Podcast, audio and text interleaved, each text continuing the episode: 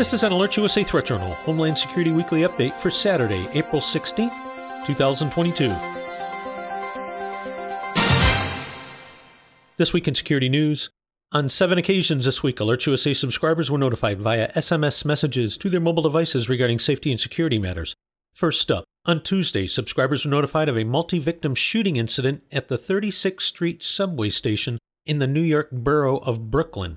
According to police, shortly before 8:30 a.m., a man wearing an orange construction jacket and a construction helmet put on a protective mask as the northbound subway train approached the 36th Street station.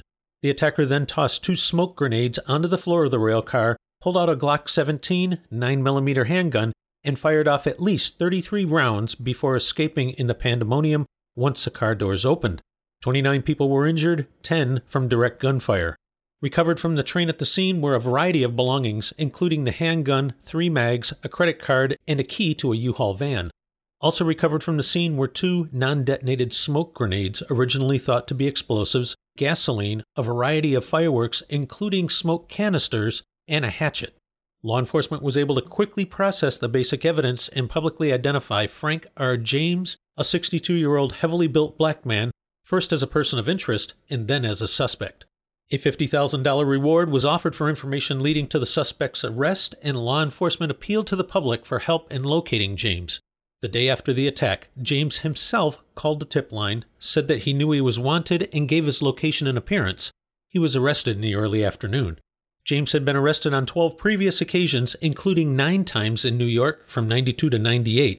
In one of these instances, James was charged with making a terroristic threat but was convicted of a lesser charge and sentenced to probation and counseling. As he was never convicted of a felony, he was not prohibited from purchasing or owning a firearm. Police say the gun that was used in the attack was legally purchased at an Ohio pawn shop in 2011. As for motive, police say James had posted dozens of videos online ranting about race, violence, black women, New York City's mayor, Russia's invasion of Ukraine, and his struggles with mental illness. One video in particular stands out. It is a silent shot of a packed New York City subway car in which he raises his finger to point out passengers one at a time.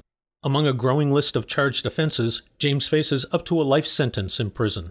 Shifting over to Eastern Europe, on Thursday, CIA Director William Burns told a stunned audience at Georgia Institute of Technology that potential desperation to extract the semblance of a victory in Ukraine could tempt Russian President Vladimir Putin to order the use of a tactical or low yield nuclear weapon.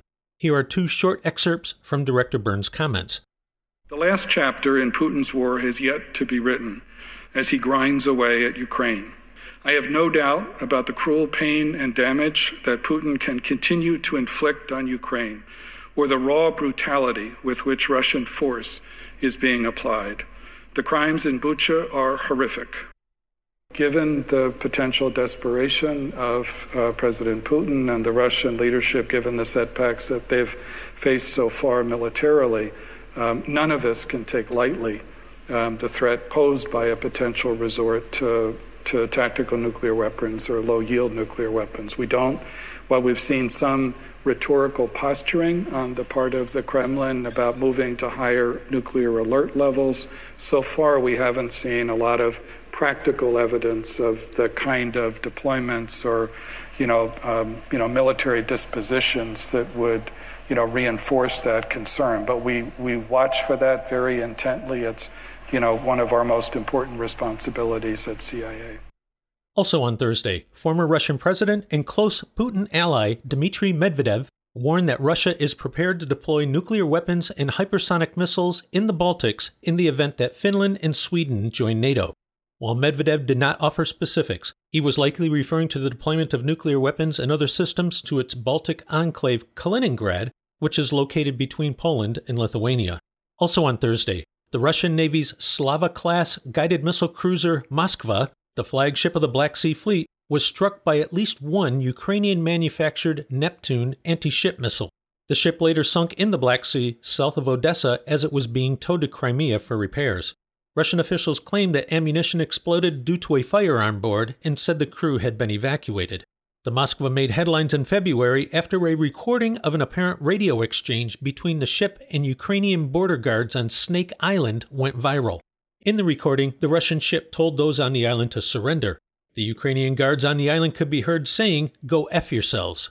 On Friday, Alert USA subscribers were notified of a new security alert issued by the U.S. Embassy in Turkey warning of drifting mines in the Black Sea.